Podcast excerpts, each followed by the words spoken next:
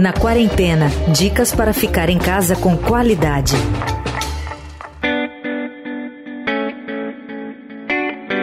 Até pouco tempo atrás, imaginar que uma pandemia viraria o mundo de cabeça para baixo e nos faria repensar todas as nossas relações e a forma de viver era algo apenas para elocubrações de roteiristas de ficção científica.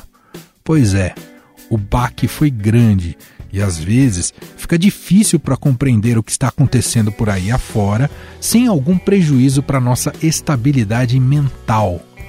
Como atravessar essa tormenta da melhor maneira possível? Como lidar com nossos medos, frustrações e emoções? O que vai pautar nossa interação social daqui para frente? No episódio de hoje, vamos tentar entender um pouco mais a fundo essas e outras questões num papo imperdível com o psiquiatra e colunista do Estadão, Daniel Martins de Barros. Tudo bem, doutor? Como vai? Tudo em ordem, Manu. Estamos aqui, né, na quarentena ainda, nos resguardando, né, por aí também, né? É verdade. Primeiro queria que o senhor falasse até pra gente sobre esse desafio uh, como psiquiatra e também como um psiquiatra que comunica perante massas, né, um grande número de pessoas, decodificar o, o tempo em que estamos vivendo, né, um tempo tão singular. Como é que é esse desafio? Olha, tem sido um exercício interessante, né, um exercício intelectual até, e, e eu tive essa, esse gentil convite do Estadão para participar do caderno na quarentena, é o que me levou a, a, um outro olhar, né? Então eu me divido, assim, eu sou dois colunistas, porque no Metrópole eu, eu tenho refletido um pouco sobre o lado mais difícil, a, os dilemas do comportamento, todas as dificuldades aí de compreensão científica mesmo do momento que a gente está vivendo, enfim.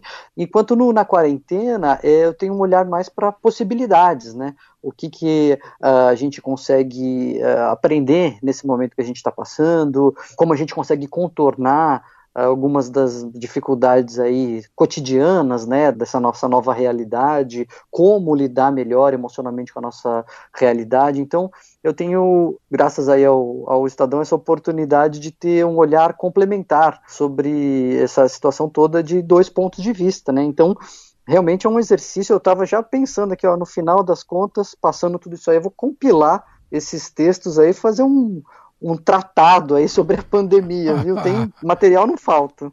Eu não sei como é que anda a sua atividade clínica, doutor, nesses tempos de pandemia, mas mais gente tem te procurado por conta também desse fato extraordinário, doutor? Sem dúvida, não só a mim, como aos colegas. Foi feita uma pesquisa pela Associação Brasileira de Psiquiatria com os psiquiatras e a maioria é, não só recebeu pacientes novos, pessoas que não tinham doença e que estão adoecendo agora, como quase todos receberam pacientes que estavam estáveis piorando. Eu, no começo, a gente conversou e eu escrevi, enfim, a quarentena por si só ela não é o problema. A quarentena não, não adoece, assim, porque, ah, mas eu estou isolado. Mas na maioria das vezes a gente está isolado numa casa confortável, a gente está isolado com a família, a gente está isolado em condições que não são adoecedoras. Não é a quarentena em si, mas é o todo, né, Manuel? É a incerteza econômica, a incerteza uh, do emprego, o medo de, de contágio da família, enfim, são múltiplas questões que acabam se somando e elevando mesmo o grau de tensão e ansiedade das pessoas, levando sim algumas a adoecerem de fato. E doutor, o que o senhor pode nos dizer sobre, pensando muito sobre pandemia e sobre os efeitos dela, sobre reprogramar? Afinal, havia um curso na vida de todos, um curso, digamos, uh, normal, convencional, com todo mundo fazendo suas projeções, e de repente isso é interrompido de maneira absoluta e atingindo a sociedade inteira de uma vez. Afinal, estamos diante de algo muito grave. Como é que é lidar com esse reprogramar e, e por que isso nos adoece mentalmente? Bom, isso é o estresse em sua expressão máxima, né? O estresse é uma reação que o organismo tem diante de mudanças. Então a gente está sentado, vai levantar, você tem um pequeniníssimo estresse. Ali você tem que se adaptar àquela nova posição. Você está empregado e fica desempregado, você tem um estresse bem maior você é solteiro e você casa, isso é um estresse. Você é casado, você separa, isso é um estresse. Então, mudanças, elas geram uma demanda do nosso organismo para a adaptação né, emocional e muitas vezes até física. E isso agora, é, imagina, né, nesse cenário de pandemia, é o estresse uh, em sua expressão máxima e de maneira coletiva. Quer dizer, está todo mundo ao mesmo tempo tendo que se readaptar, tendo que mudar e mudar bastante. Então, esse é um, é um desgaste emocional grande e coletivo, talvez como poucas vezes a gente tem experimentado na história. E há algum caminho para que isso seja menos doloroso ou encarar essa ansiedade é, é, vai fazer parte da nossa vida, né? Não só agora, mas pelos próximos meses, doutor? Eu acho que uma das grandes lições que a gente tem sobre estresse é que ele não é assim tão perigoso. Lógico que o estresse crônico, o estresse mantido ou o estresse agudo, ele pode ser um fator de adoecimento e a gente tem que ficar atento, mas estresse por si só é essa reação que nos ajuda na adaptação. Então, não é pelo fato de o ouvinte estar estressado que ele vai ficar doente não é o fato de todos estarmos estressados que a gente vai necessariamente perder o controle emocional. Isso é um momento. Isso é uma fase, isso é uma transição que a gente está fazendo e que a gente vai desfazer, pelo menos em parte, quando tudo isso passar. E se a gente entender que isso não é patológico, que isso não é necessariamente uma doença, que isso não é um motivo para a gente ficar tão é, desesperado, isso diminui bastante a carga emocional.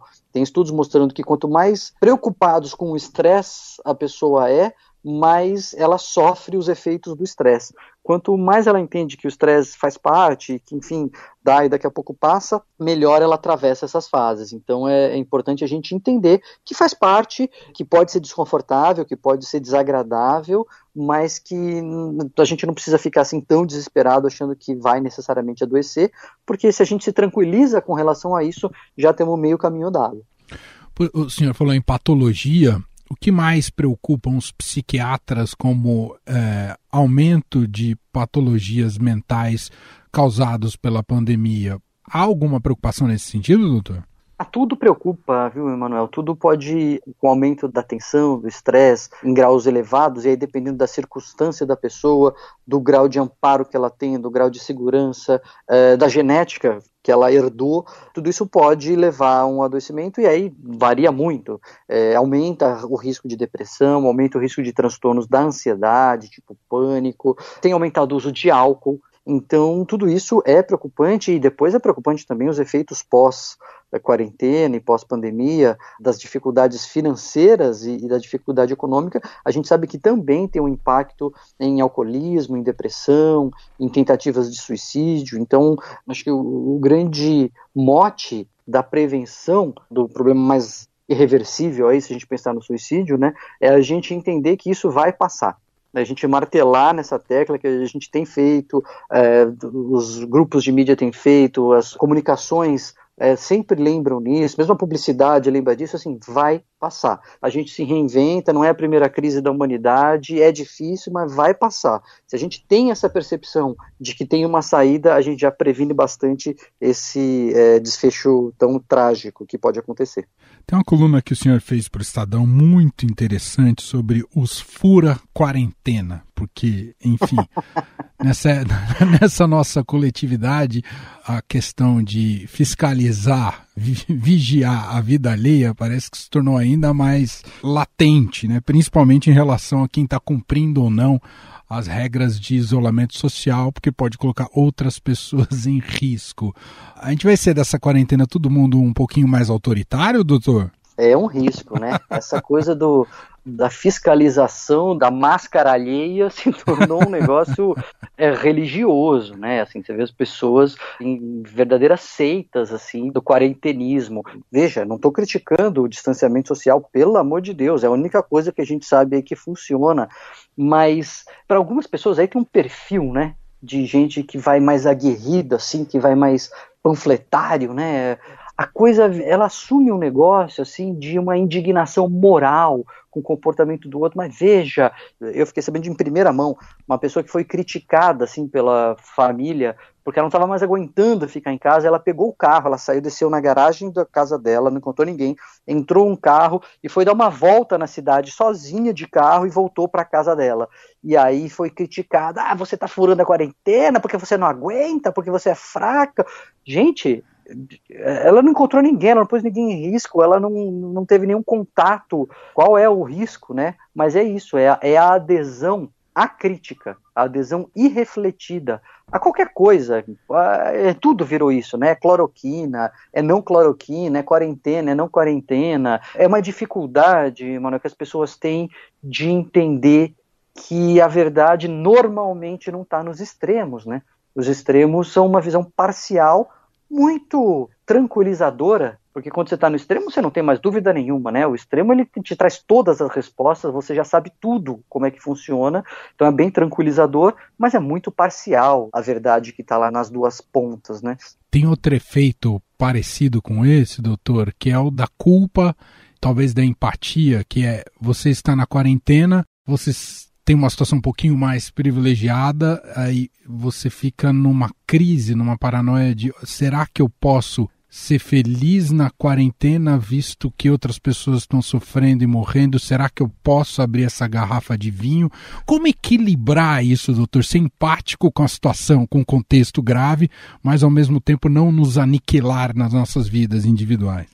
Sabe que eu tenho feito muito, muita palestra corporativa online, né? Tenho conversado com muita empresa e esses dias uma pessoa me fez uma pergunta ali, uma pergunta anônima, porque ele dizia o seguinte, falou assim, cara, eu vou falar, eu não pego mais trânsito, eu não me estresso mais com os horários de compromisso, eu estou vivenciando a vida dos meus filhos de uma maneira que seria impossível na minha vida normal.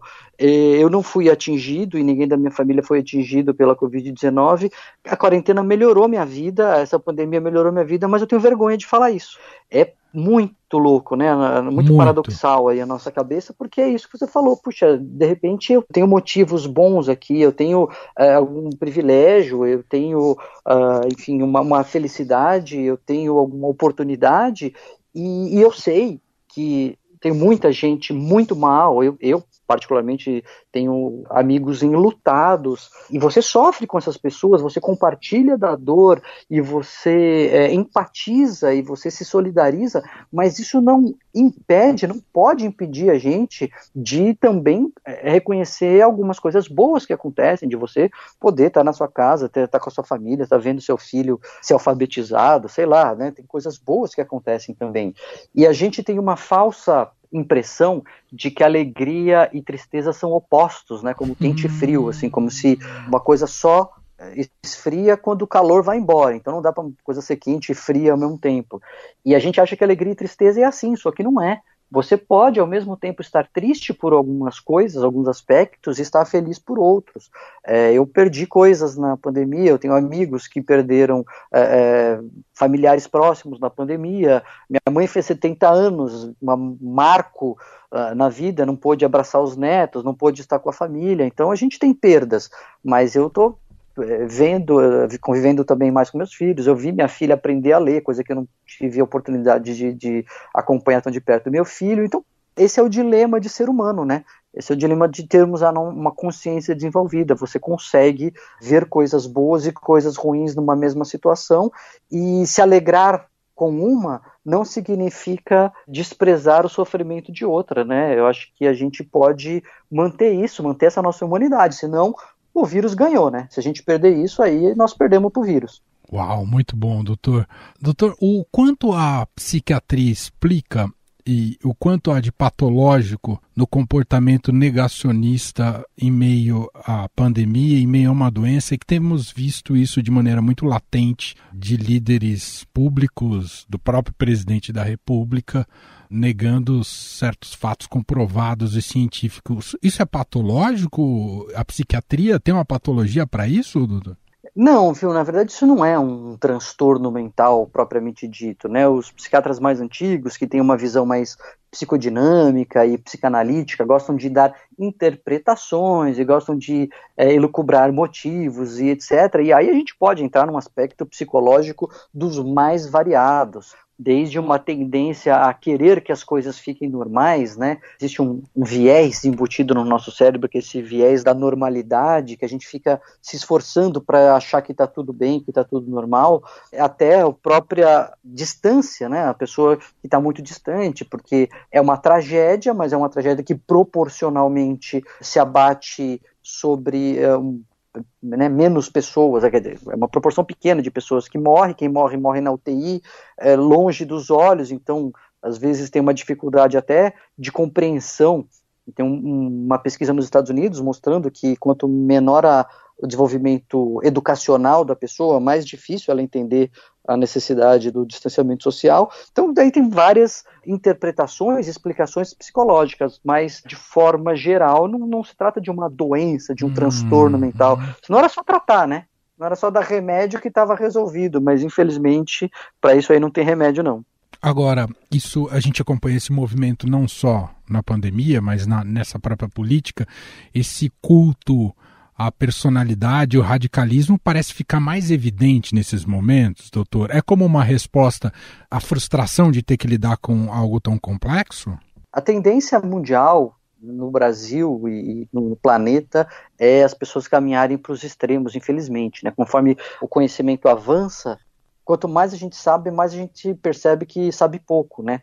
Mais a gente percebe que o, a realidade é complexa e de uma apreensão difícil o nosso cérebro ele é, ele é muito bom para avaliar efeito, causa e efeito imediato, assim, põe a mão no fogo, queima, é, enfim, a gente tem essa coisa muito imediata. Quando são efeitos complexos, como são os que acontecem na vida moderna, estruturada em cidades, com efeitos de longo prazo em grandes populações, etc., eles são contraintuitivos, eles não são de apreensão simples pelo nosso cérebro, e é para isso que existe o método científico. Só que isso é complexo, isso é difícil, isso é trabalhoso, gasta energia pensar sobre isso, as pessoas não têm tempo, não têm paciência, não têm eh, interesse, então vão fugindo dessa complexidade em direção a um polo ou a outro.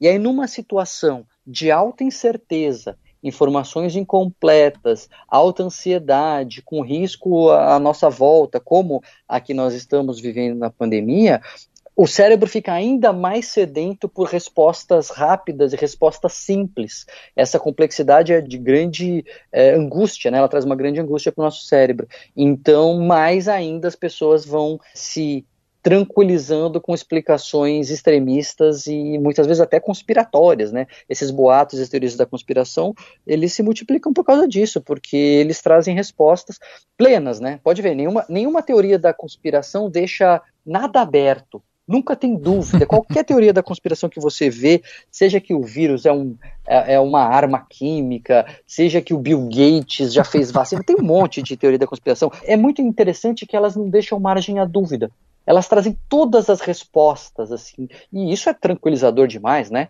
Você não ter dúvida é uma coisa que claro. dá uma paz pro sujeito, e aí você nunca mais tira a teoria da conspiração da cabeça dele, né? Porque quem quer abrir a mão da paz em direção à dúvida, né? É, Ninguém. Verdade. Doutor, a gente vai precisar, ou já estamos naturalmente tendo que repensar como é que a gente lida com o medo, um medo que ficou muito mais presente porque a morte parece que está espreita. E eu pergunto isso para o senhor porque eu me, dando um exemplo pessoal, fui comprar um pão numa padaria e me peguei com com medo das, de outras pessoas. Eu olhava para as uhum. pessoas querendo evitá-las e olhando feio para as pessoas. Eu falei, uau, isso daqui, medo de ser contaminado, isso faz com que a gente se torne antissocial, enfim. Mas há um medo também que parece que não nos larga o tempo inteiro. Controlar isso eh, tem que ser um movimento racional, é isso, doutor? É mais ou menos, é que agora é, é bom ter medo mesmo, viu? É, é, é, é, ué, a gente está no meio de uma, pandemia de doença infecto-contagiosa que a gente não sabe quem está doente e quem não está, né? O, o Seinfeld, o genial Seinfeld, falou numa entrevista recente que saiu no Estadão até que a, as outras doenças têm inveja da Covid-19, né? Elas pensam assim, nossa, rapaz, eu podia ter ficado ali em silêncio uns 15 dias, sem ninguém saber que eu estava lá, quanto mais eu não teria atingido, né? E então ela tem isso, é uma doença que às vezes a pessoa está contagiando os outros e nem sabe. Então o medo nesse momento ele é muito protetor, ele é um cinto de segurança, enfim, ele é uma um equipamento de proteção individual, ele é o nosso escudo nesse momento para a gente se proteger mesmo. E eu não acho que ele dura para sempre, não. Eu acho que isso aí, com o tempo, é, é inevitável que se encontre vacina, que se encontre tratamento. É, isso é, é líquido certo que vai acontecer. Toda a nossa batalha é pelo tempo, né? Para que acelerar os, esses processos enquanto retarda a, a, progressão da doença. Mas quando isso acontecer, eu, eu, não tenho muita dúvida que a gente vai dar uma boa relaxada com relação a esse medo aí.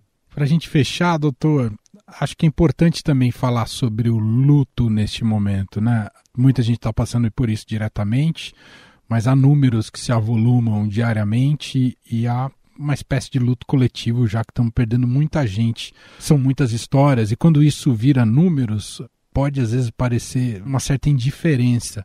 Como viver esse luto desses períodos de pandemia, doutor? É o luto, eu até cito no, no livro, né, o lado bom do lado ruim que a gente conversou, eu cito que ele é um amargo remédio. O luto ele é amargo, ele é ele é doído, porque ele sinaliza para nós o fim de algo bom. Ninguém sofre de luto por alguma coisa que queria perder, né? Aí a gente tem alívio, a gente não tem luto, né? A pandemia nos aliviou de muita coisa. A pandemia nos fez, nos fez perder coisa que a gente deu graças a Deus porque perdeu mas quando o que a gente perde era bom, quando o que a gente perde era agradável, era objeto do nosso amor, do nosso afeto, aí a gente sofre e, e sofre porque o luto sinaliza esse fim, esse nunca mais, né? Como dizia o, o Corvo lá para o Edgar Allan Poe. Por outro lado, ele é um remédio. E por que, que ele é um remédio? Ele é amargo, né? ele é doloroso, mas ele é um remédio porque é a única forma de a gente seguir em frente é a gente entender que o que se foi, se foi.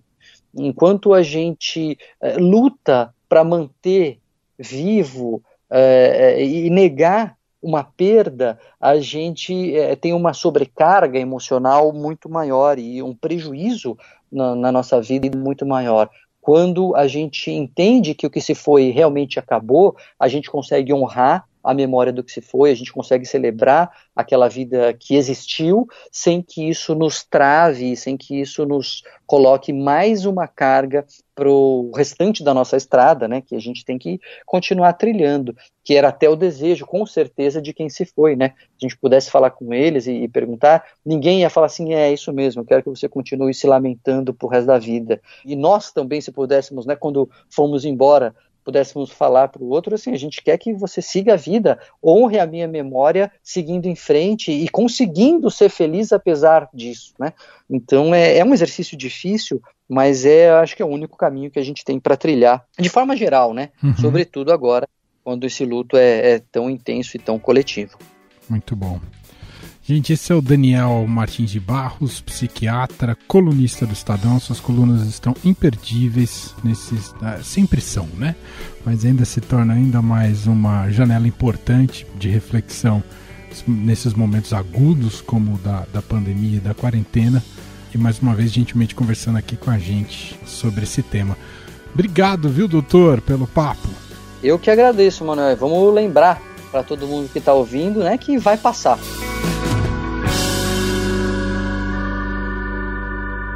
Estadão Recomenda. No Estadão Recomenda de hoje tem a dica do editor assistente de esportes, Márcios Azevedo. Olá pessoal, aqui é Márcio Azevedo, editor assistente de esportes. A dica que eu posso passar para o pessoal de série é The Last Dance, né? Na tradução, né? Que a Netflix fez, claro, né? Ela veio com um arremesso final mas é uma série sobre a última temporada do Michael Jordan no Chicago Bulls, é o, o ano do sexto campeonato da NBA do Chicago, uma série belíssima, é, muito bem feita, muitos detalhes de bastidor. É, o Jordan né, aceitou ser, ser, gravado durante toda uma temporada, que é algo realmente raro.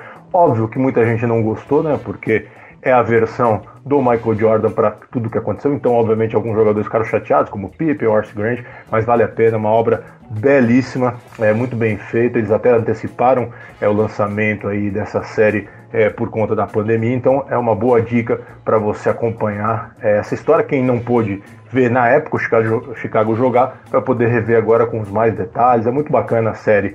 E também para acompanhar, se você já quiser entrar aí é, na história de cabeça, você pode ler o livro do Sam Smith, que inclusive dá depoimento aí é, durante a série. É um livro polêmico, chama As Regras de Jordan. É um livro muito bacana que conta essa maneira que o Jordan tinha né, de ser um cara que é, queria vencer a qualquer custo, então realmente ele, ele tinha algumas regras que os outros jogadores não gostavam, enfim, era um cara um pouquinho é, abusivo, inclusive nos treinos, etc. Mas é uma ótima dica. E aí você já complementa né, a série The Last Dance e depois o livro As Regras de Jordan. Eu, Emanuel Bonfim, me despeço por hoje. Até amanhã cedinho no Estadão Notícias e de tarde aqui com você na quarentena. Você ouviu Na Quarentena dicas para ficar em casa com qualidade.